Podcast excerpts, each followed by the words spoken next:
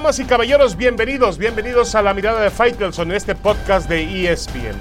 Bueno, la selección mexicana de fútbol enfrentó el famoso, el dichoso, el esperado partido con Estados Unidos y yo diría que mejoró. Sí, optimista, soy optimista. Muchas personas quieren, sobre todo en las redes sociales, que yo sea optimista. Soy optimista, mejoró futbolísticamente hablando, compitió contra Estados Unidos pero las mayores ocasiones de gol las tuvo el equipo eh, estadounidense, eh, una por conducto de Pulisic muy clara en la primera parte, luego tuvo otra en, el segundo tiempo en la, en la parte final. Así que yo creo que México mejoró de acuerdo con lo que había mostrado o lo que ha mostrado en este octagonal, pero con eso sigue sin alcanzarle para nada, absolutamente para nada. Y y bueno, este, eh, realmente seguimos esperando. La gente pide la cabeza del entrenador, del Tata Martino. Es lo más fácil pedir la cabeza del Tata Martino. Siempre es lo más fácil pedir la cabeza del entrenador. Pero yo pregunto a los futbolistas, vuelvo a preguntar, ¿y los futbolistas dónde están? ¿Dónde están? Ayer México tuvo, eh, como siempre, a pesar de que hizo un buen partido Jorge Sánchez, Em, a pesar también de que Johan Vázquez fue incorporado desde el principio y digamos que cumplió con un buen partido, ¿dónde están los jugadores de fútbol en temas defensivos? México le dejó dos balones muy claros a los estadounidenses, muy claros. Tenían que haber realmente eh, vulnerado la, portería, la portería mexicana, ¿no? Entonces, este, ahí es donde surge la duda. Eh, y en temas ofensivos, pues se sigue sin producir el suficiente volumen de fútbol. De medio campo hacia adelante, México no es el mismo. Los jugadores que vienen de Europa, que actúan cada fin de semana con eh, buenos eh, dividendos, con un gran nivel en ligas europeas, no terminan por mostrarlo con la selección mexicana de fútbol. El famoso tridente de adelante, que es una esperanza o que era una esperanza para muchos de nosotros el de Chucky, Tecatito y, Jiménez, anda por la calle de la amargura, perdido. A Tecatito lo veo bien, insisto, en el Sevilla y lo veo muy mal con la selección. A Chucky Lozano juega su partido, muy atrabancado, muy ansioso. Eh, bueno. Y, Raúl Jiménez, pues no tiene balones. Lucha, corre, mete, sale del área no es el mismo de antes de, aquel impacto terrible con David Luis, pero pues tampoco llega a ser el delantero que, es generalmente aún después de aquel incidente con el Wolverhampton. También hay que exigirle a los jugadores de fútbol em, realmente que no han respondido totalmente, no han respondido. Yo me pregunto, ¿dónde están ellos? Héctor Herrera no puede jugar igual que lo hace en el Atlético de Madrid, a pesar de que en el partido del, jueves el Tata Martino lo colocó en una posición más cercana, haciendo un, doble medio de contención, doble pivote con, con Edson Álvarez, pero no juega con la misma intensidad. Carlos Rodríguez pues recibe mucha responsabilidad del armado, de, realmente ser la conexión de ese medio campo hacia el frente y, no es Aquí ni siquiera el jugador que alcanza a llegar a ser con Cruz Azul. No lo sé. Quizá al Tata Martino le falta buscar variantes. Alexis Vega entró en la parte final. Como siempre se le vio impetuoso. Eh, no sé si Diego Laines, un jugador que no ha podido mostrarse totalmente con el Real Betis. Pero yo responsabilizo a los jugadores de fútbol más que al Tata Martino, con todo respeto para los aficionados, porque ayer los escuchaba en el Estadio Azteca eh, gritando fuera Tata, fuera Tata. ¿Y por qué no dicen fuera Chucky Lozano? ¿Por qué no dicen fuera Tecatito Corona? ¿Por qué no dicen fuera eh, Raúl Jiménez? ¿Por qué? ¿Por qué al aficionado mexicano lo primero que ve es como responsables al técnico, al entrenador? Yo entiendo que un entrenador, que, creemos que este equipo puede dar más de lo que ha dado hasta ahora, pero no toda la culpa, las responsabilidades de, del Tata Martino, y gran parte de la responsabilidad sí es de los futbolistas, que no han mostrado el nivel, insisto, que tienen con sus clubes de origen, ni el nivel que alguna vez llegaron a demostrar en una selección mexicana de fútbol. Se mejoró, sí, eso es una realidad, se acercó más al Mundial de Qatar, pero no se le ganó a Estados Unidos. Y también algo que queda muy claro, con este nivel México no va a hacer nada en el Mundial. Se los puedo casi garantizar. Mucha gente dice que sí, que hay que ver, eh, que, otros ejemplos nos han mostrado que en ocho meses eh, se pueden cambiar las cosas, en otras versiones de selecciones mexicanas en mundiales. Lo voy a dejar para el siguiente bloque. El siguiente bloque voy a tocar algo muy interesante, ¿eh? no se lo pierda.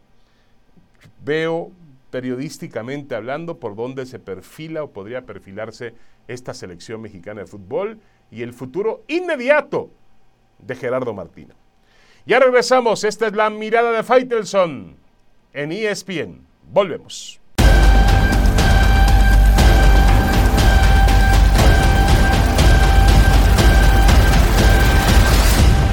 Damas y caballeros, regresamos, regresamos a la mirada de Faitelson y la realidad es que yo tengo una, pues una hipótesis, ¿sí?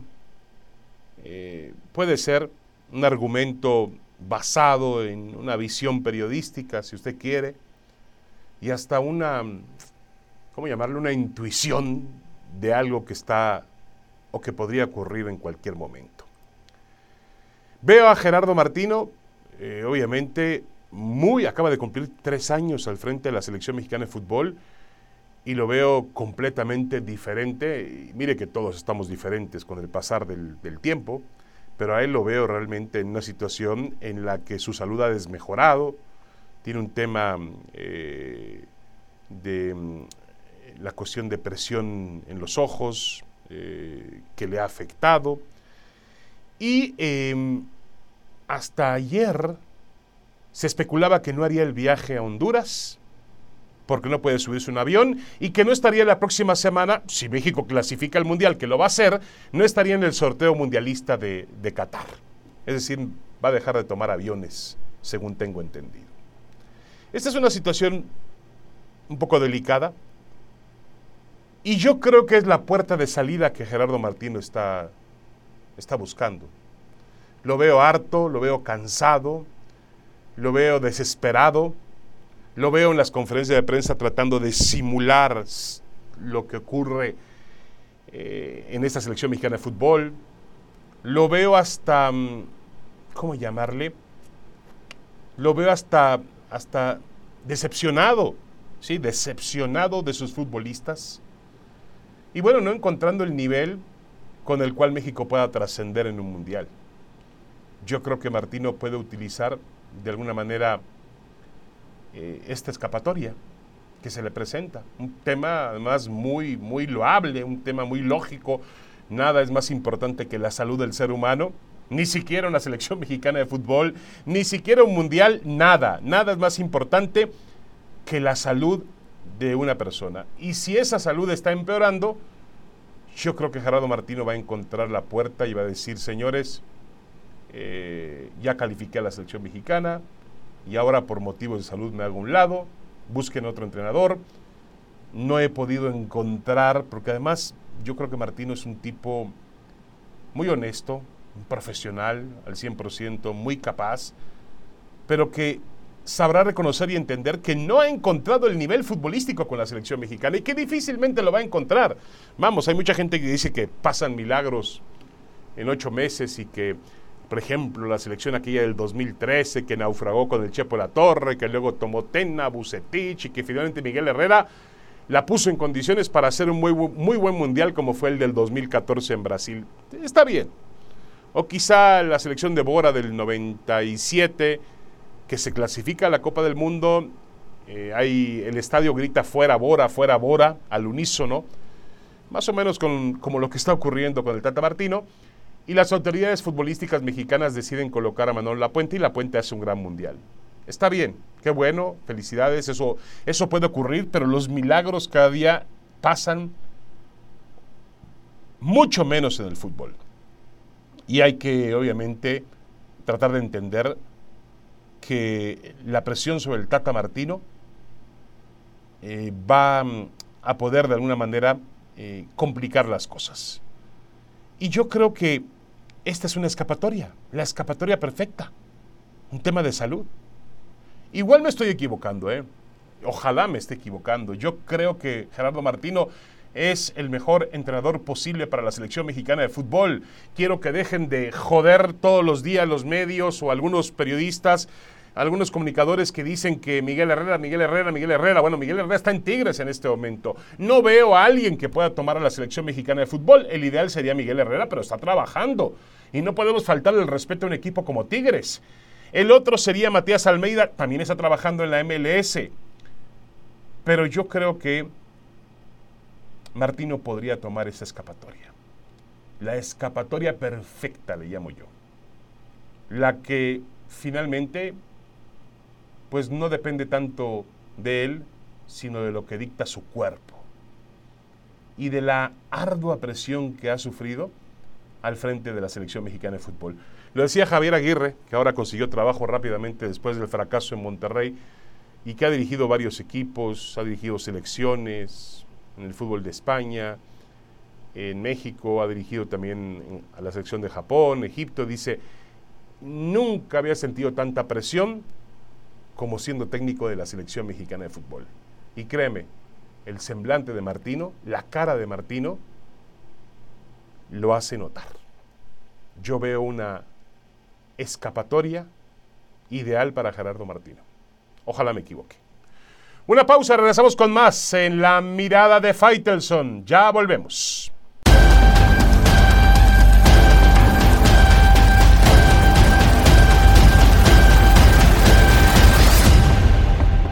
Regresamos a la mirada de Faitelson en este podcast de ESPN. Bueno, el tema obviamente que llama la atención en la semana de la fecha FIFA es la eliminación de Italia, una eh, tetracampeona mundial del fútbol, un equipo que además hace algunos meses en Wembley conquistaba la Eurocopa de Naciones, que había hecho un gran trabajo con eh, Mancini, el entrenador, que además era muy aplaudido por los medios italianos como el hombre que había logrado transformar a Italia, llevarlo de una de la condición clásica de la ultradefensa, la, la defensa a extremo, el famoso catenacho, el juego del contragolpe, mantener en cero la puerta y, preocuparse poco por la portería contraria, ya ni digamos el espectáculo. Así jugaban los italianos y así forjaron su leyenda como una selección de fútbol. Ganaron cuatro títulos mundiales, el último de ellos en el 2006. Pero Mancini logró cambiar esa idea de juego y llevarla a otro tipo de estilo, otro tipo de condición. Eh, pues eh, lamentablemente en la semana pierden con más, y digo lamentablemente para el fútbol italiano y también para el fútbol mundial, porque Italia es una potencia, Italia es un, fútbol que siempre uno quiere ver en las copas del mundo. Em, quedaron fuera frente a Macedonia del Norte, un gol prácticamente en tiempo de compensación. Y me llama la atención el comentario de la prensa italiana que dice, eh, ya no jugamos ni al catenacho, ya no jugamos ni al contragolpe, ya no jugamos a defender la portería, ya no jugamos a nada, dicen los italianos, a pesar de que son los vigentes campeones europeos por, por, selecciones. Increíble. Se va a ausentar a Italia por segundo mundial consecutivo, lo cual también es, para llamar la atención, una potencia del juego. No, no, no puede alejarse tanto de la escena mundialista. Y también eh, coincide con la debacle de los clubes italianos, que están fuera de competencia en la Champions. No hay ningún italiano entre los ocho mejores clubes del fútbol del mundo en este momento. Y hay un solo italiano en Atalanta entre los ocho mejores de la Europa League. Hace mm, una semana la Juventus fue barrida prácticamente por el, por el Villarreal en, em, en, en, por el Villarreal, imagínese usted en un, eh, en un partido de, los octavos de final de la Liga de Campeones de Europa. Eh, realmente inquietante. Eh, también diré esto que siempre pues genera algún tipo de malestar, algún tipo de situación, pero Italia, esta selección de Italia, como está, la misma que perdió frente a Macedonia del Norte, donde ya Bonucci, Chiellini se han hecho viejos, donde Chiesa no apareció porque estaba lesionado, donde mm, realmente se falló mucho al frente eh, y no hubo esa ocasión para, para, poder meter el gol y tomar una ventaja. Esa misma selección italiana en cualquier otra confederación del mundo califica. ¿Califica en Asia? Sí, califica en Asia. ¿Califica en Oceanía? Califica en Oceanía, sí. ¿Califica en Sudamérica? También me califica en Sudamérica esa selección italiana. Y califican con CACAF, con los ojos cerrados califica. Está bien, entendemos que su nivel de competencia es mayor, pero esto que, sea un mensaje directo para aquellos que dicen y que aseguran que eh, las eliminatorias eh, que no son en Europa también son muy competitivas o, son, o están al mismo nivel de Europa. Mentira, es una mentira rotunda. Al momento en que Italia se queda al margen, ¿cómo está Italia? Porque no tenemos que olvidar también que es el campeón de Europa. Entonces no está tan mal Italia. Hace unos meses lo vimos eliminando a, España, eh, venciendo a Inglaterra, ganando en Wembley ganando en Wembley. Sí, usted me lo va a decir, fue por la vía de los penalties, lo que usted quiera. Pero ganó la selección italiana y parecía el regreso de una de las grandes potencias del juego. Usted, si, usted toma en cuenta eh, realmente potencias del, del, juego, hablamos de quién? De los alemanes, hablamos de los brasileiros, hablamos de los argentinos, hablamos de mm, eh, Francia, por supuesto, hablamos de España y tenemos que tomar en cuenta a un tetracampeón mundial, a Italia. Bueno, su fútbol lamentablemente decaído, no han aparecido jugadores como los producían antaño, de la clase, talento de Roberto Baggio, de Varesi, eh, de Pirlo, esos jugadores que eran realmente, pues que podían cambiar con su talento, con su técnica, con su inspiración, con su personalidad, el derrotero de un equipo de, fútbol como lo es la selección de, Italia. Pero bueno, esa es la gran noticia, o tiene que ser la gran noticia de la eliminatoria, y no va a pasar nada más importante, a menos de que eh, la próxima semana Portugal sea eliminado por Macedonia del Norte. A menos de que eso suceda, no creo que pase nada más impactante que la ausencia de Italia en el Mundial de Qatar 2022. Hoy es la gran noticia. Y sí, se puede jugar el Mundial sin Italia, claro que se puede jugar sin Italia. Ya se jugó en el 2018, pero Italia suele embellecer y por supuesto aportar en los campeonatos mundiales de fútbol. Muchas gracias, yo soy David Feitelson. Esta fue la mirada de Feitelson, el podcast de ESPN. Los espero la próxima semana. Que estén muy bien. Saludos para todos.